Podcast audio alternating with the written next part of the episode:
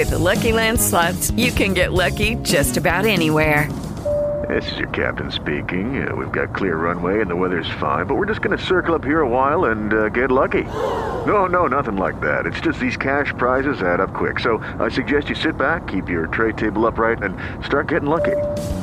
Play for free at LuckyLandSlots.com. Are you feeling lucky? No purchase necessary. Void where prohibited by law. 18 plus terms and conditions apply. See website for details.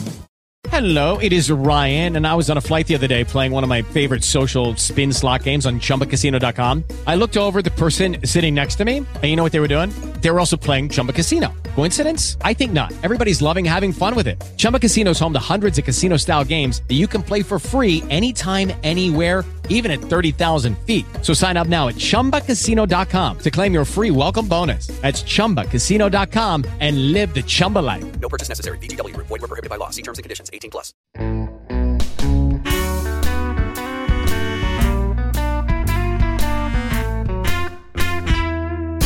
Ben ritrovati a One Podcast, la prima volta in cui in One Piece a qualcuno vengono lisciate le mele. Siamo qui con Wabi, Angelo e C che sono io per parlarvi del volume numero 26 di One Piece che va dai capitoli, cavolo non mi ricordo, al capitolo 237 246. Grazie buon Wabi che oggi ci offrirà anche il riassunto No, non ce lo offrirà Wabi. Sigla?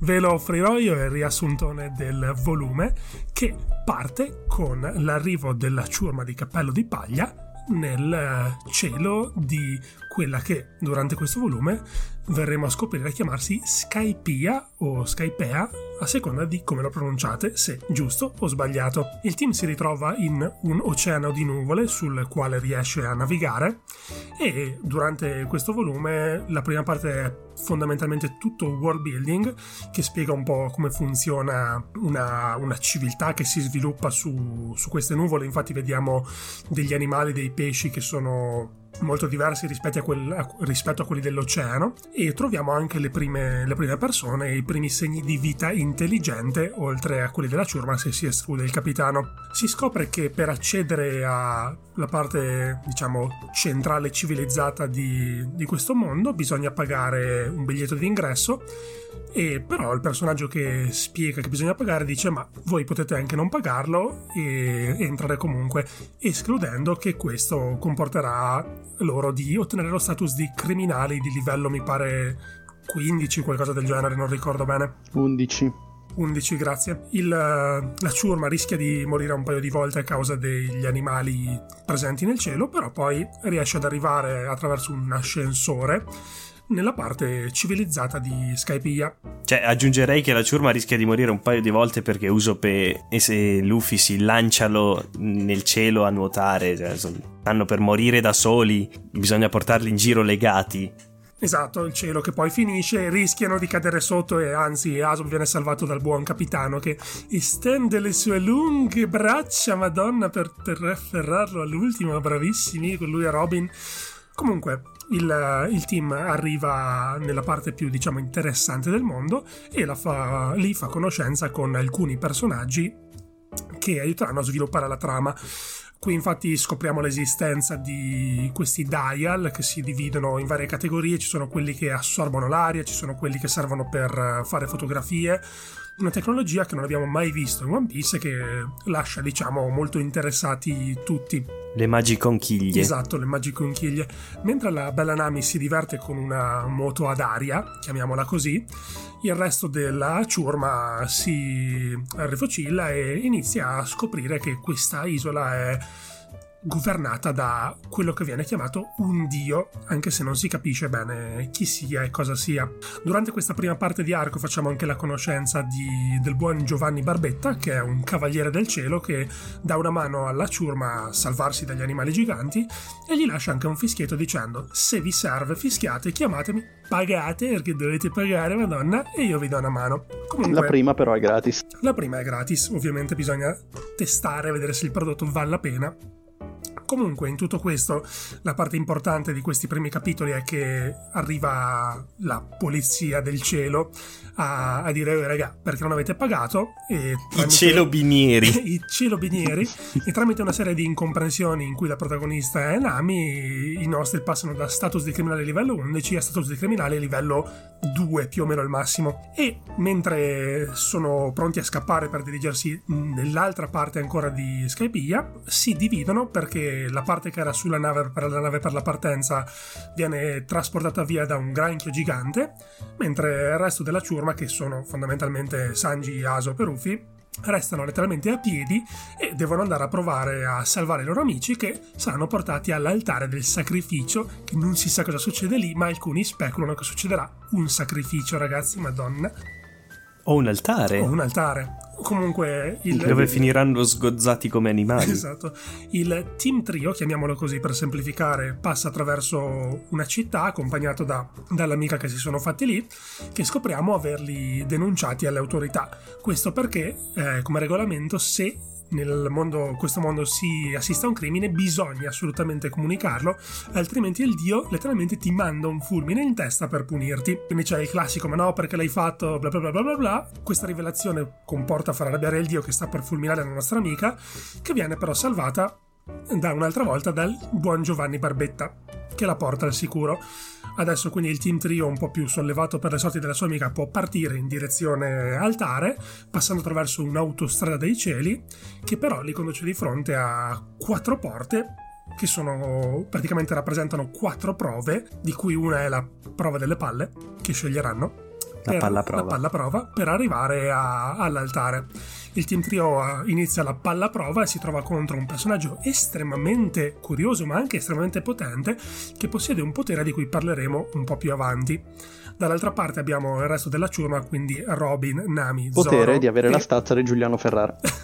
Robin, Nami, Chopper e Zoro che si trovano con la Going Merry mal ridotta su questa specie di cima di tempio azteco in un mare di nuvole. Chopper viene lasciato a curarsi della Going Merry per provare a rimetterla insieme, mentre gli altri vanno in esplorazione abbandonando il tempio tramite liane. A questo punto mi pare che qui termini più o meno il volume con loro che si separano e con uh, il resto del uh, team trio che sta affrontando la palle prova.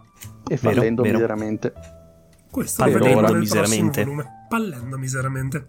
Bene ragazzi, che ne pensate allora, come al solito, di questo volume? Prego Angelo, prego. Mi è piaciuto parecchio. Diciamo che è, è abbastanza lento, ma non per questo è poco intenso, perché comunque il fatto che ci sia così tanto world building già condensato in un solo volume lo rende molto molto interessante. Poi comunque ci sono anche una, oddio, non una buona dose di foreshadowing, ma qualcuno ce n'è. E ci sono anche vari indizi ancora che si ripetono, che sono già stati dati nei volumi passati, tipo ad esempio tutta, tutto ciò che riguarda il volere un carpentiere e la nave che è messa male e, ehm, poi, boh, in generale rallenta un po' il ritmo, ma rimane comunque eh, molto scorrevole la lettura, rimane facile da seguire.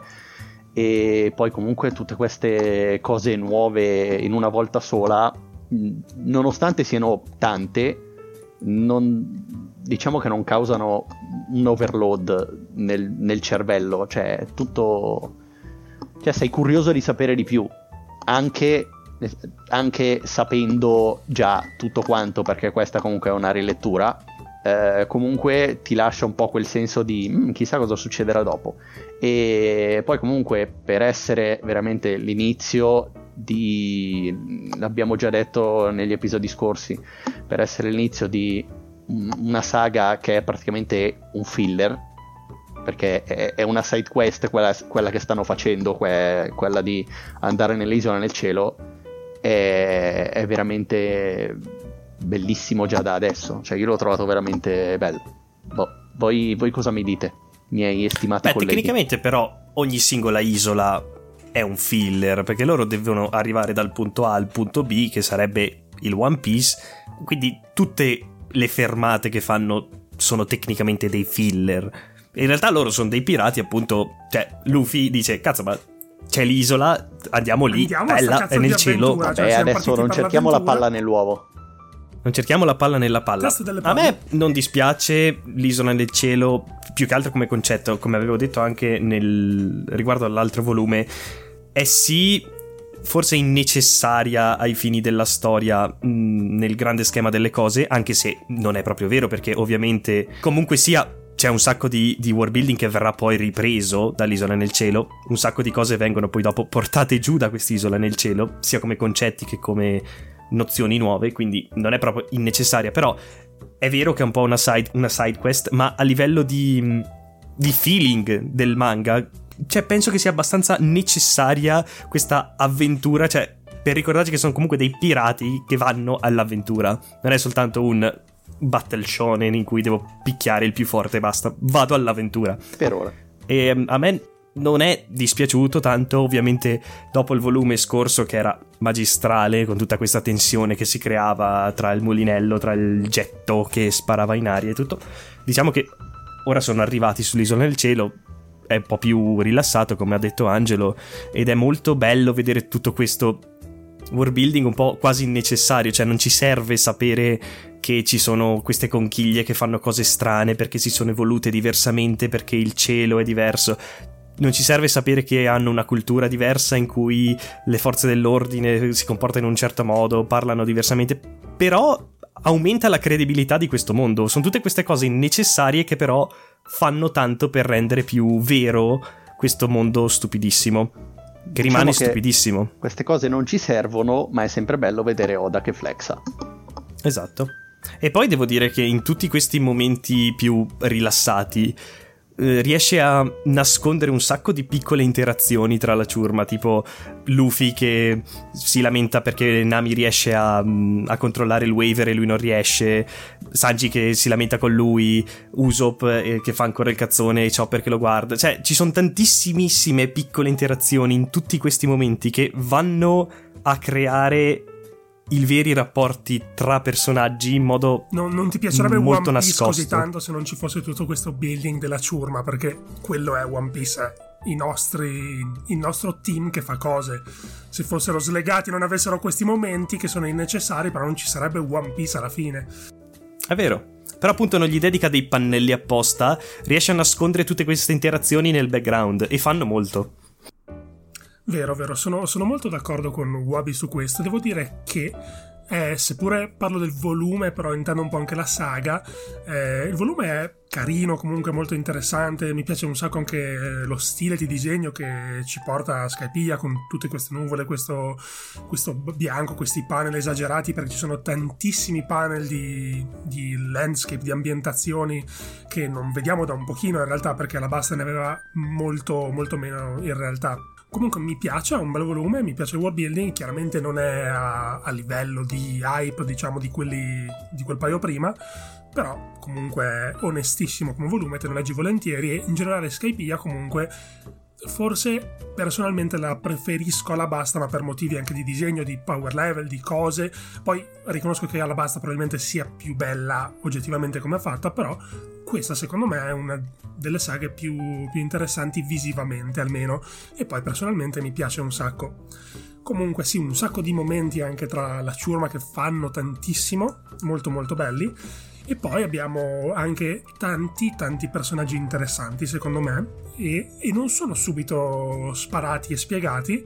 È una cosa che mi piace molto perché abbiamo soltanto parole e parole su questo dio che, che si presenta sull'isola e spoiler anche nel volume dopo, non è che si vedrà molto di lui, ma si sentirà soltanto per sentito dire, diciamo, si vedrà quello che fa, ma non si vede mai questo personaggio.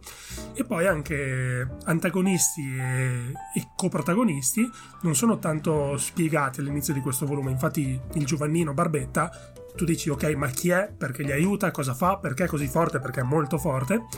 E anche il, il nemico all'inizio del, del trial delle palle non ha per niente spiegato, non si capisce cosa fa perché non si pronuncia neanche lui molto su di sé, però ti fa capire che c'è qualcosa di più.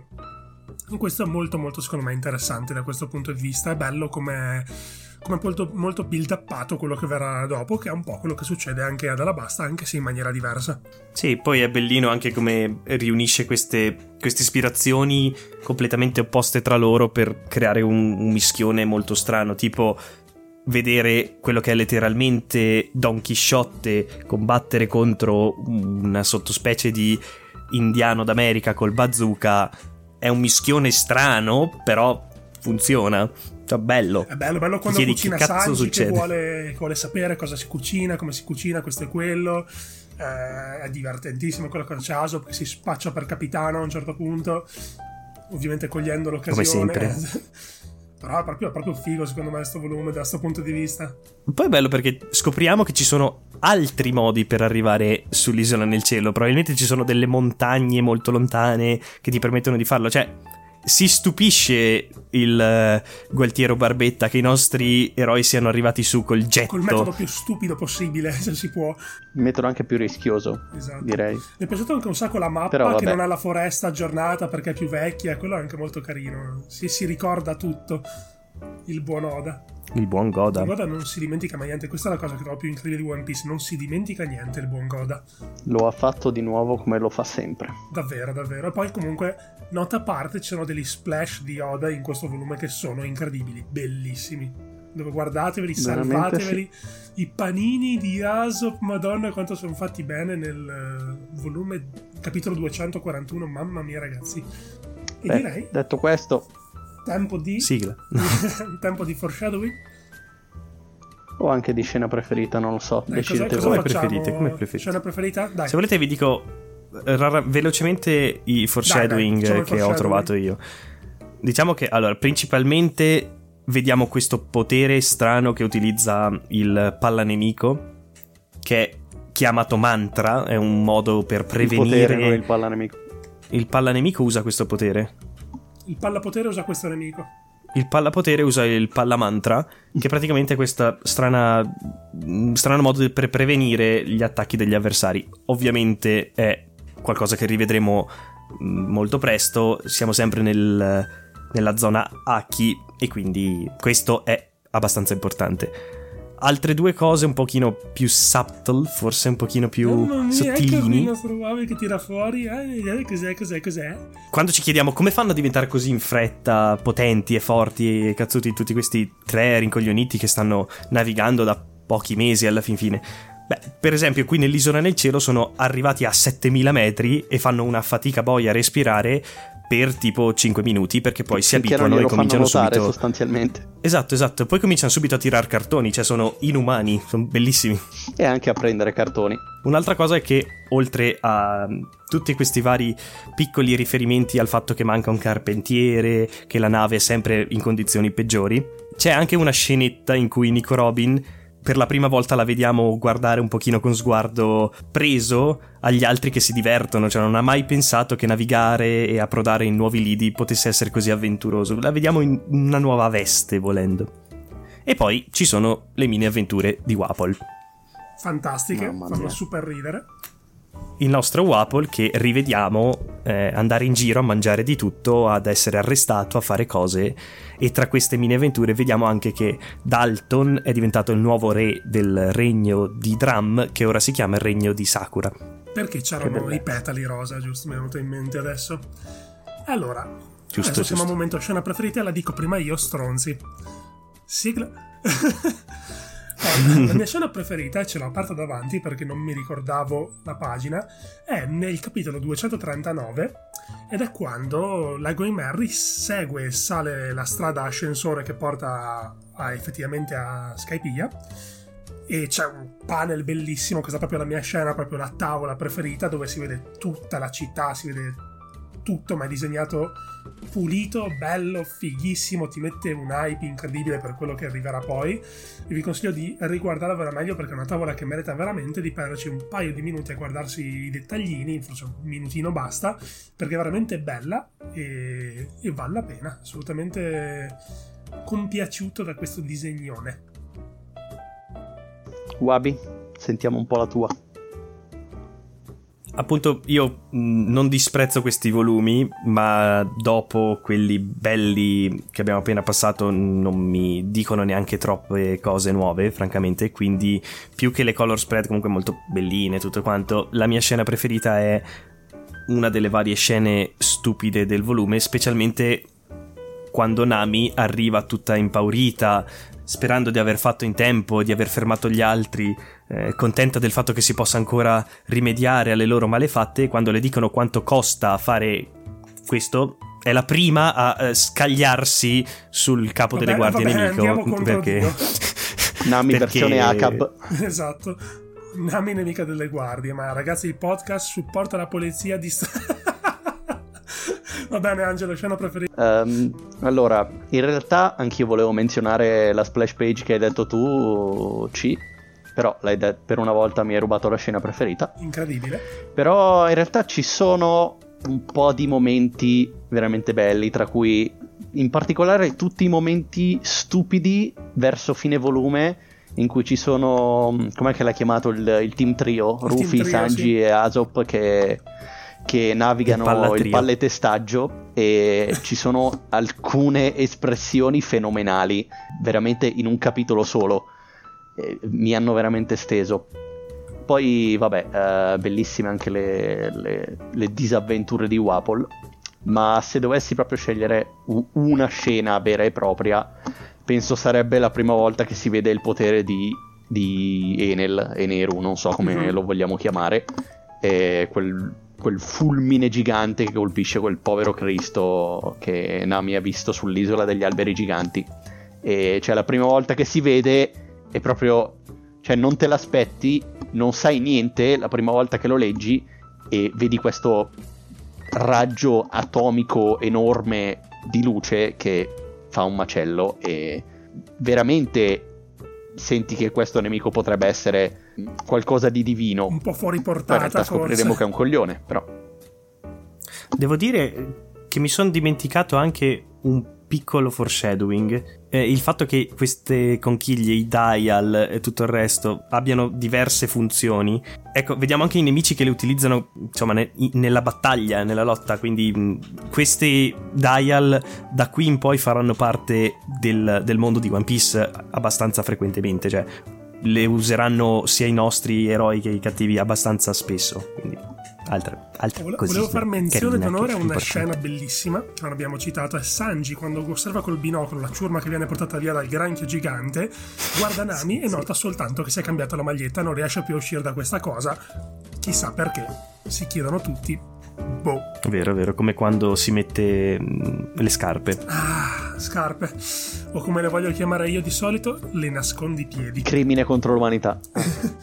Comunque, ragazzi, vi ricordo che potete trovarci su Telegram molto attivi, su Facebook un po' meno, ma sempre cercando One Podcast. E tra poco, forse anche su un altro social chiamato Instagram. Ma questo è uno spoiler, altro piccolo spoiler.